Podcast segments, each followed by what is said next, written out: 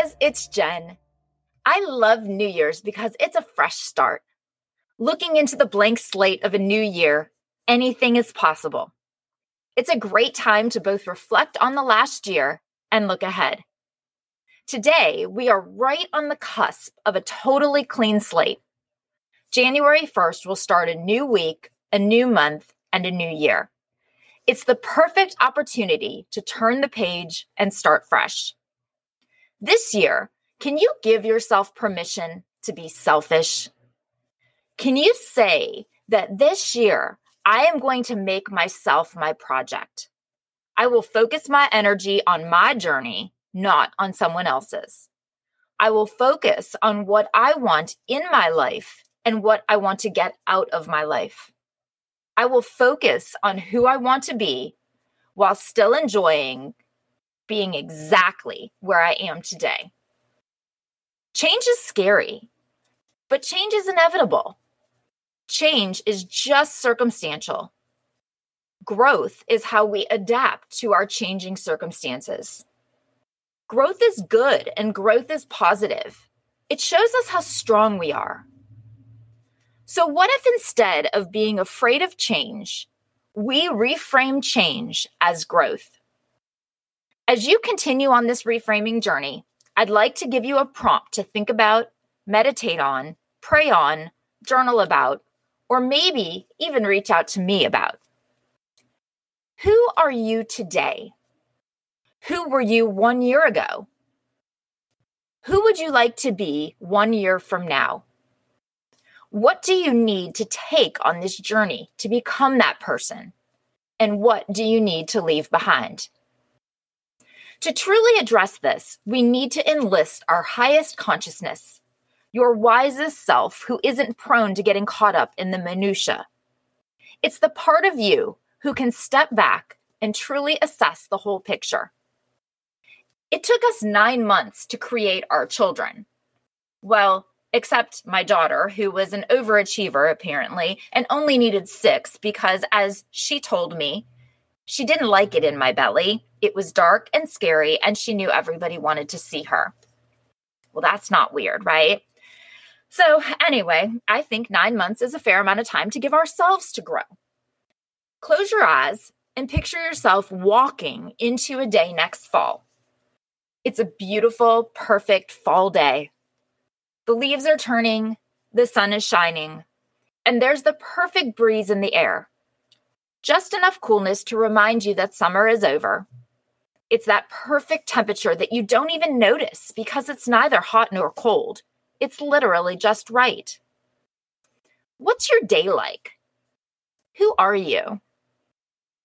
Picture your favorite version of you going about your day, doing tasks, interacting with the people you care about.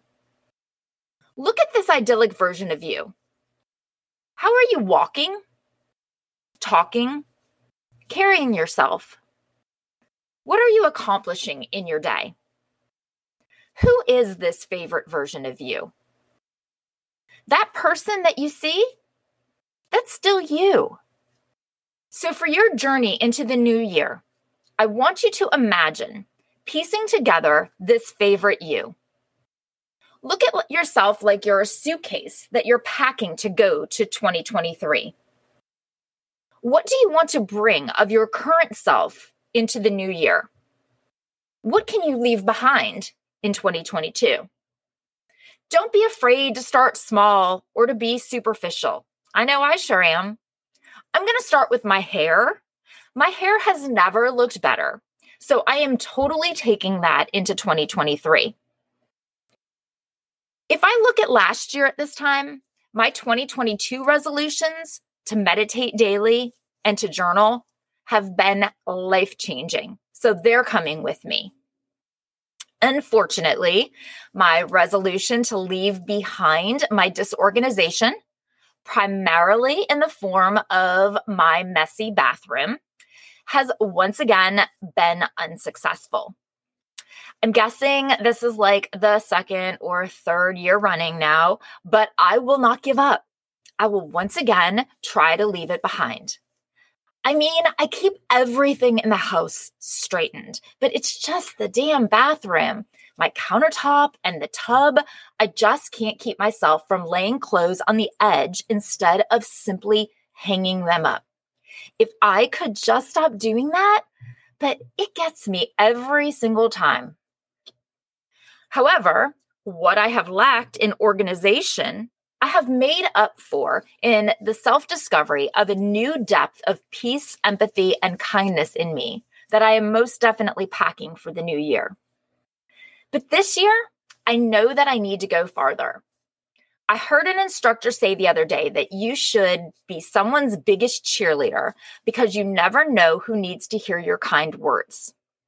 And I realized that I may think kind thoughts, but I have a real aversion to saying them to people. I don't know why, but it makes me uncomfortable to give random compliments or just tell people kind things out of the blue. I do recognize how much I like it when others say kind things to me, so I would like to leave that aversion behind. Mostly, well, outside of my hair, of course, I am most happy and proud of 2022 Jen's decision to even do this podcast. While the content of the show is totally on brand for me, like 100%, the actual putting myself out there like this part, that is so not me. I mean, I barely even post on Facebook, but look at me. Here I am. I'm doing it. I'm putting myself out there, even though I could not be more outside of my comfort zone doing it. I was listening to a podcast and she said something that really resonated with me. She said, You don't have a fear of failure, you have an ego problem. It's not a fear of failure, it's a fear of people seeing you fail. Don't be afraid to suck. And I absolutely have a fear of people seeing me fail. And because of that, I avoid situations that are uncertain, especially situations that others are going to see or in this case, I guess, here. Well, I'm doing this and it's only growing from here. So 2023 Jen definitely doesn't have room for that in her suitcase and it is staying behind. So, who are you today? Who were you one year ago? Who would you like to be one year from now? What are you going to take on your journey to become that person? And what will you leave behind? As moms, we are always thinking about other people. And more often than not, we're putting them in front of us when it comes to, well, pretty much everything. But this year, can you give yourself permission to be at least a little bit selfish? Can you say that this year, I am going to make myself my project? I will focus my energy on my journey. Thank you so much for being part of this journey with me, and especially for letting me go on yours with you. I wish you nothing but peace, love, happiness, and success in the new year. I am so grateful for you listening and for the outpouring of support that you've given me. I appreciate you sharing your stories with me, and I hope that you continue to reach out and share with me. In the upcoming year, I plan to really tap into and build that community of support. Please be sure to follow the podcast. Find me on Instagram at Reframing Me and reach out with your questions, issues, or experiences to Jen at reframing me.com. I am creating a Facebook group for us, so please join the new group. You can find it by searching for Reframing Me, the podcast and help me build this community of strong women who are looking to support each other. Because no matter our differences, we all face so many of the same issues. As you turn to a blank page and start fresh, I hope you'll take this time for you. And then you can come back for episode seven in 2023. Happy New Year, Reframers!